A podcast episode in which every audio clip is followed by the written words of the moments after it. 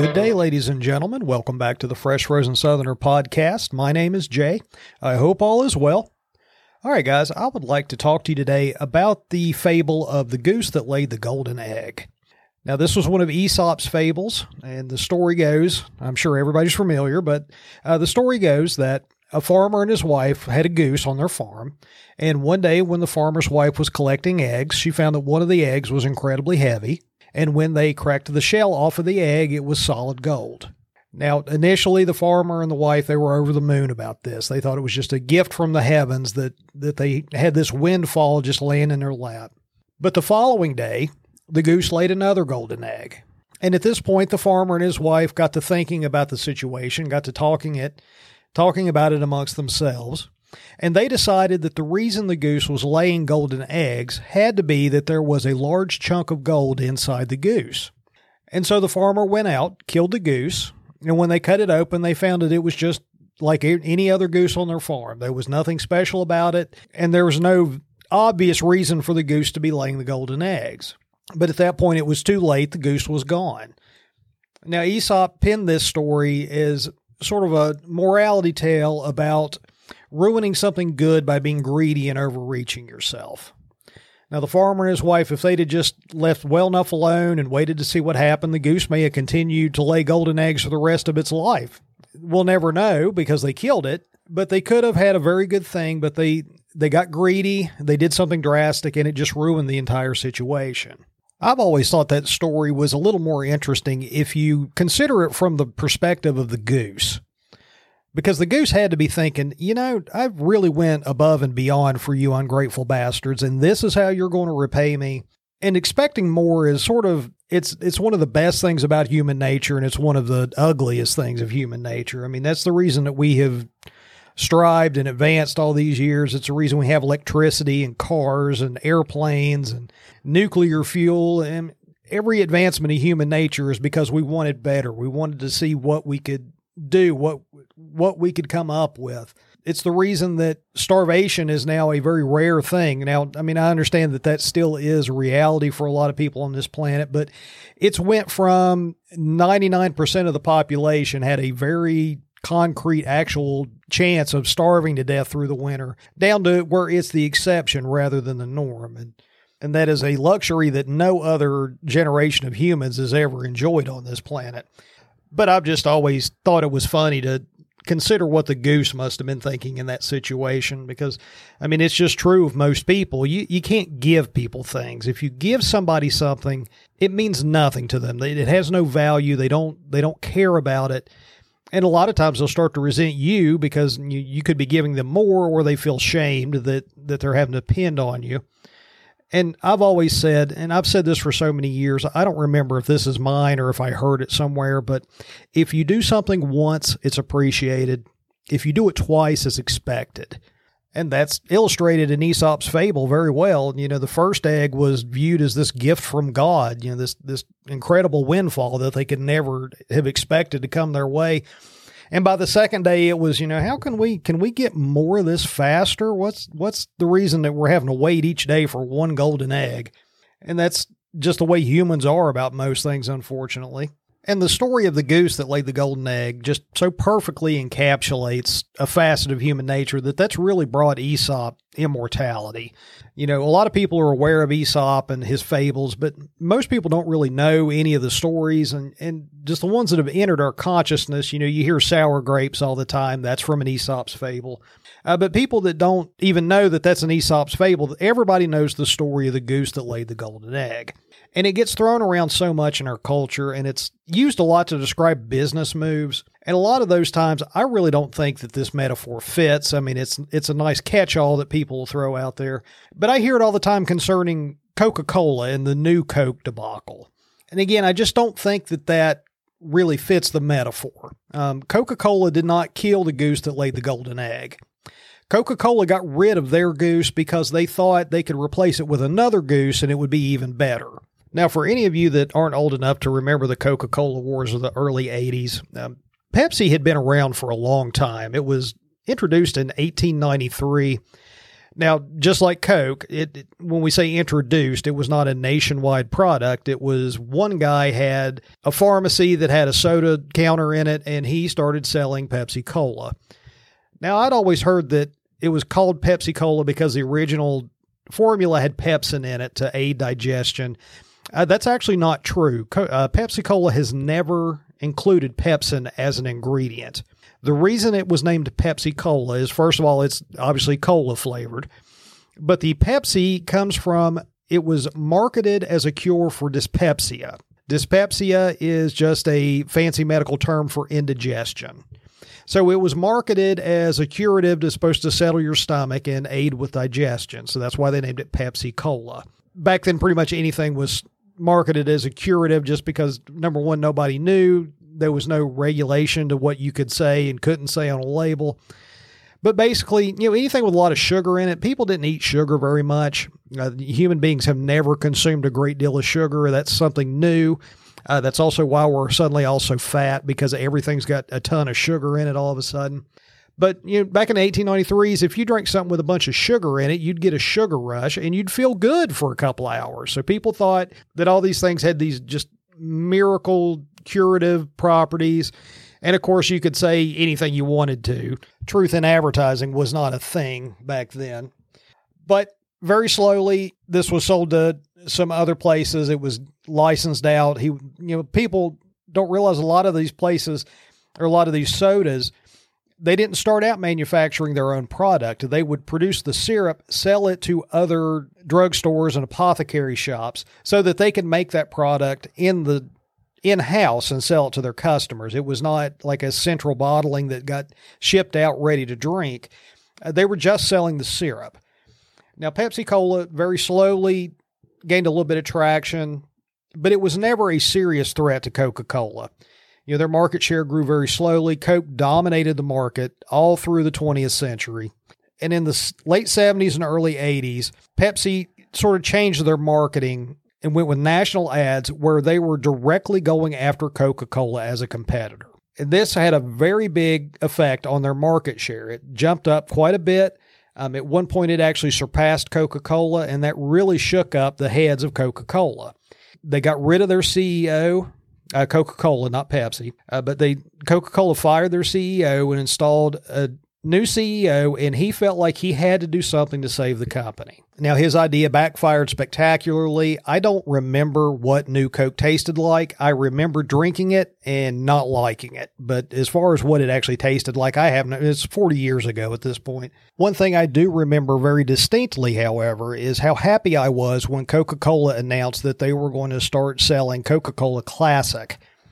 And actually, I'm drinking a Coke right now. I just took a look at the label. It does not say Coca Cola Classic anymore. Uh, it did for years, even though they only produced new Coke for, I think, like two years. It said Coca Cola Classic on it for the next three decades. But they have finally taken that off the label.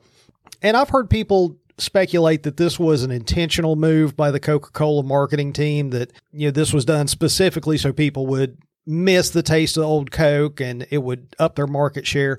I don't buy that for a second. That that is a very low percentage play. If they were actually doing that, they're idiots and they need to lose their job. Just because it happened to work out does not mean it wasn't a bonehead move.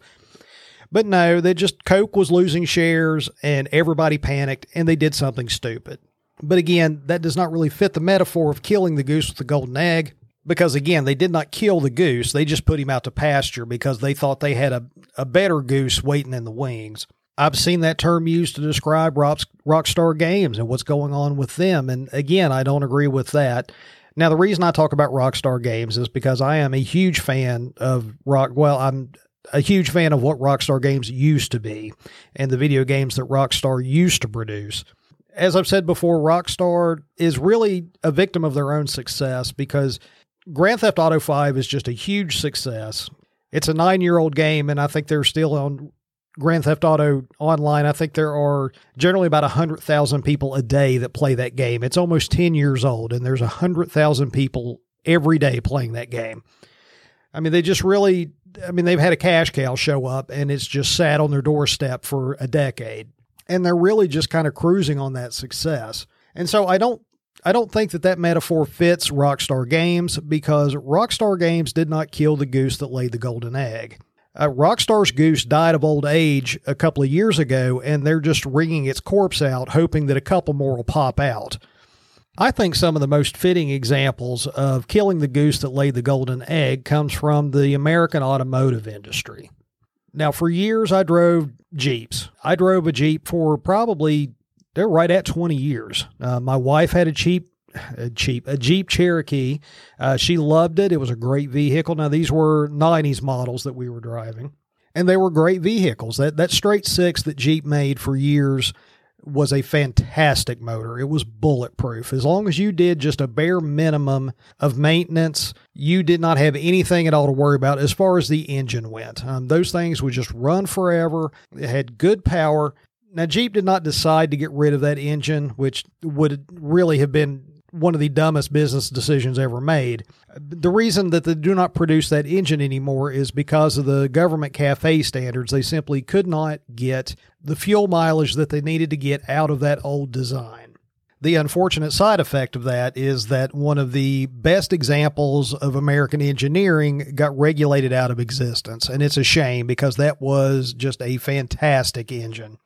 But I loved the Jeeps there's a reason I don't drive Jeeps anymore. And I would love to have another Wrangler. I loved my Wrangler. The reason I got rid of my Jeep Wrangler is after my second child was born, if anyone has ever tried to get an infant and a toddler into the back seat of a Jeep Wrangler, you very quickly realize that that is not a family friendly vehicle. And so I upgraded to a Grand Cherokee, uh, which was a great vehicle. I liked it, but I really miss my Wrangler. And like I say, I would like to have another one, but I just don't think that Jeeps are worth me spending my money on at this point. Uh, they're just rolling repair bills. They they leak oil. It really and the car is 140 years old now. Modern companies can't figure out how to keep oil from leaking out of an engine. You know, some car companies do. Toyotas hardly ever leak oil. Hondas hardly ever leak oil. If those places can figure it out, why cannot why can Chrysler not figure this out? Why is this just something that's just a bridge too far for them to get get hammered out? And even though the quality isn't there like it was 20, 30 years ago, Jeep Wranglers command a huge price on the secondary market. I mean, you'll look at Wranglers that people have for sale that's just a bone stock Wrangler. It's 12 years old and it's got 140,000 miles on it and they're still asking twelve thousand dollars, and it's that's just not worth it at that point. I mean, that's the price it commands because for all its shortcomings, the Jeep Wrangler is an icon of the American automotive industry, and it really does have a lot of shortcomings. You give up a lot when you decide to drive a Jeep Wrangler. You're giving up a lot of ride quality, a lot of creature comforts, if you get a soft top version and you're driving over 45, you can forget about listening to the radio or having a conversation because all you can hear at that point is wind noise and flapping. And again, I'm speaking from experience because mine was a soft top and at highway speeds, it is noisy is not the word for what it is inside that car. One good thing about the Wranglers, particularly the soft top Wranglers, is it's really hard to get a speeding ticket in a Wrangler. Because if you're on the interstate and you're doing 60 miles an hour and you think to yourself, you know what, I'm going to do 70, the car will actually ask you, you know, what, what do you think you're doing right now? So it's real hard to get a speeding ticket, at least at highway speeds. Obviously, you could get one in a school zone, but but despite the drawbacks to the design, the Jeep Wrangler is just achieved cult status. And there's always going to be a demand for them, even though the quality is not what it was 20 years ago, or maybe a little longer than that. But very shortly in our, or very recently in our past, the Jeeps were just a rock solid, dependable vehicle. And they're simply not that anymore. And that's part of the reason, that's a big reason why I don't drive Jeeps anymore. Uh, currently, me and my wife both have GMCs. I drive a Canyon, my wife drives a Yukon. Now, we just recently replaced or purchased this Yukon that my wife is driving. Previously to that, she had a 2011 Yukon and it was as reliable and as dependable as any vehicle we have ever driven. The new one is not living up to that reputation. And it's making me think now, hers is a 2018, my Canyon is a 2015. Now, there are a couple of little niggles on my Canyon, uh, nothing major, but there have been a couple of little issues with it. And I had always thought that I sort of broke a rule when I purchased that vehicle. 2015 was the first model year of a major body redesign for the Canyons. And my rule is, and this is very good advice, you should live by this never, ever buy the first year of a major redesign because there is inevitably going to be a couple of little things that they didn't have quite worked out, and you're going to have a couple little bugs and issues. And it's usually nothing that would be a deal breaker, but it's something that you're going to have to live with for the time that you have that vehicle. My advice has always been wait till at least one year after that. You know, if they redesign in 2020, don't buy the 2020, buy the 2021 because all those little issues that were unforeseen that you just can't find out during testing for the new model. You have to get a bunch of cars on the road and see how they do. A lot of those issues will get worked out for the next year. You know, basically think of the first year of a new model as sort of a, a testing year. Uh, don't buy that one. Let somebody else find out what's wrong with it. Then you can buy the year after that. I broke that rule. I bought the first year and I thought that it was just some of these issues. But now I'm kind of wondering is it just that their quality had started to slip in 2015 and now we're really seeing it in 2018? And like I say, the GMC was building a fantastic vehicle the 2011 Yukon we had, the only thing we ever had go wrong with it was the oil pressure sending unit failed, which was about a $40 part. Absolutely no big deal. That is the only thing we ever had go wrong with it. And when we traded that vehicle in, it had 285,000 miles on it. So when we went to get another vehicle for my wife, we never considered anything but another Yukon because we were just absolutely enamored with GMC, with the quality. Plus, she just likes the vehicle, she likes the size. And I do too. I think it's a good looking vehicle. It's got plenty of power. They ride fantastic. When we travel back and forth to visit family, everybody in the car has got a ton of room. It's just a comfortable vehicle for us to drive back and forth to Virginia in. But GMC they were riding high on just this reputation of even even their marketing. And I know marketing that you know they can say whatever they want to, but even their marketing kind of played toward this, you know, professional grade engineering. The problem that you're running into, or at least GMC is running into, is based on the corporate structure of these companies. Now, I am not anti corporate. I'm not anti capitalist. I, I think corporations do a lot of good. But in this instance, there is one thing that they have a big weakness on.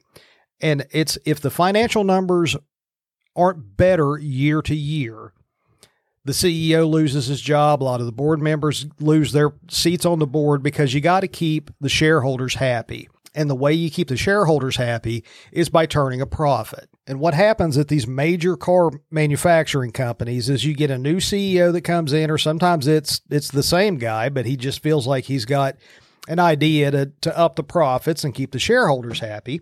It's, you know, they'll look at it and it's like, okay, we're paying $200 for every steering rack that we put in this model car. I spoke to a supplier last week that said that they could build us the exact same steering rack and it would only cost us 165. So for every vehicle we put on the road, we're saving $35. That's just profit right in our pocket you know, let's go with this other company. We'll reduce our costs a little bit. We'll still be building the same car. Nobody's going to care. And at the end of the year, that looks great. You know, your profits went up. You didn't have to lay anybody off. Everything was the same, but you're just making more money. Everybody's thrilled to death, and it's a fantastic way to look good on the spreadsheet. The problem comes in is that is a really good business plan if the world was going to end five days after the end of the fiscal year. Because that first year, you're not going to see any issues going with these cheaper manufacturers. And that's going to come two years down the road, three years down the road, when you find out that the steering racks that you're buying at the cheaper price, all the seals fail and that thing's belching power steering fluid all over your driveway. And then you've got unhappy customers in the dealerships. You're getting bad word of mouth. People are starting to say that your cars are junk, like I, I don't know, maybe on a podcast. And that's when you start to see the issues. But you've got this one year, you're sacrificing your future to be able to go to the shareholders meeting and be the hero. And it's such a short sighted way to look at your business model. I'm sure it's nice to get all the applause at this year's board meeting, but the following year or the following year after that, suddenly your warranty repair costs are going to start to go up. You know, complaints in the dealerships are going to start to go up. Your sales are going to start to go down because the word's getting out that these vehicles aren't as reliable as they used to be. There's a big cost in repairs if you want to own one of these vehicles. Then suddenly the secondary market is is just gone and you're not selling parts to dealerships. You know, a lot of people feel like that these corporations they don't care about people buying used cars because that's not money coming to them. But most people are still going to have to buy parts. They're still making money, even though you did not purchase that vehicle directly from a GMC dealership in this in this particular case. But the corporations do want people buying their cars on the secondary market because that is a source of income for them. And if word gets out that, you know, if you're looking for a cheap vehicle, yeah, you can get this used car that's not that old without that many miles on it for a good price, but you're going to pay out the wazoo just trying to keep it on the road. People are going to stop buying that vehicle. And so I believe that GMC is killing the goose that laid the golden egg. For the purposes of this metaphor, the goose is their reputation for building quality vehicles.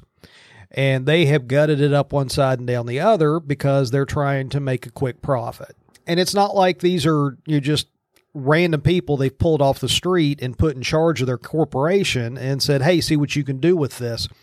You know, these are people that have you know, MBAs and have been in the industry for years and years and years. And I just do not see why intelligent, educated, experienced businessmen and women can't understand that they're screwing themselves in the long run. I mean, the industry has got a shining example of what you can do by building quality vehicles, and that's Toyota. Now, granted, I, I worked for Toyota, so I've got a little bit of a positive attitude toward Toyotas, but I'm going to be completely honest. I have never owned a Toyota vehicle. I don't drive Toyotas. I appreciate the engineering. I understand that they are a very well made vehicle. I just, I'm just not a fan of the cars themselves. I think they're kind of blah. And what I drive is they call it a midsize, but it's the smaller pickup. It's just not a full size because full size pickups at some point became the size of Greyhound buses. Uh, but I drive a midsize pickup truck. I don't like the seating position in the Toyota Tacomas. I don't like the way they're geared. I just don't think they're very pleasant to drive.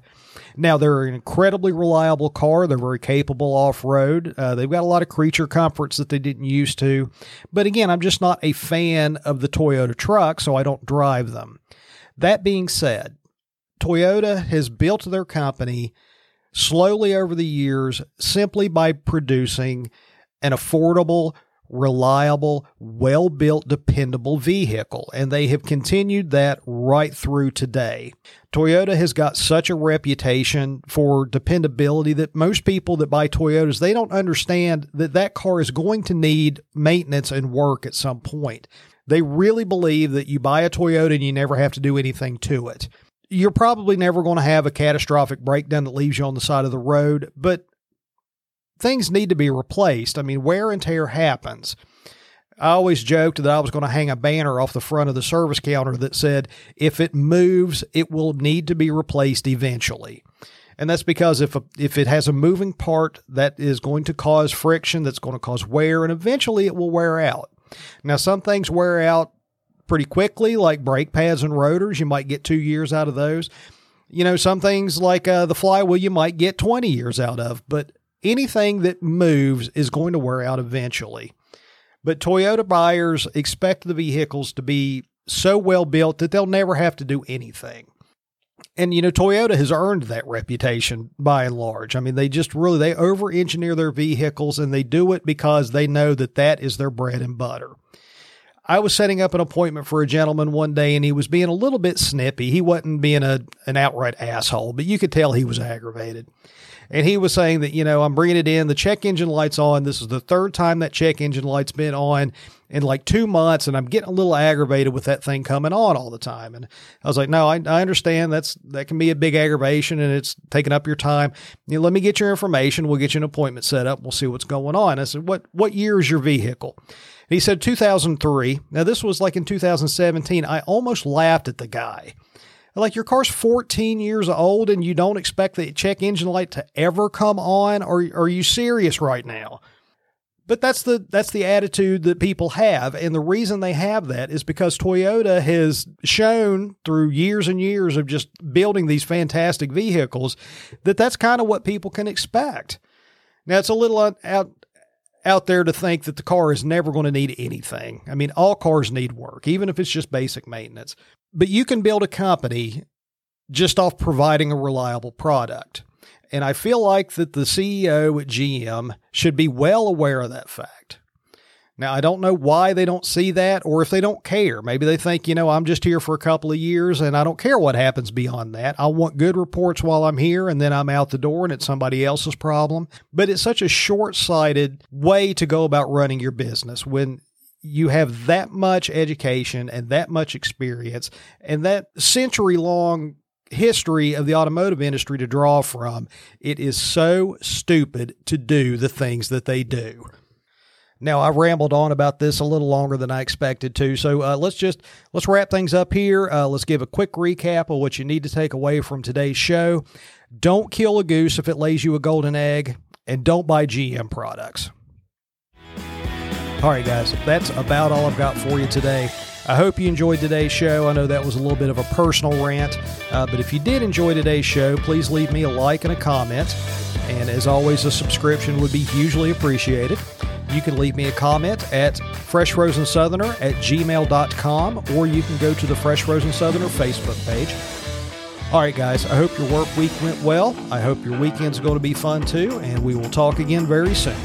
Thank you very much.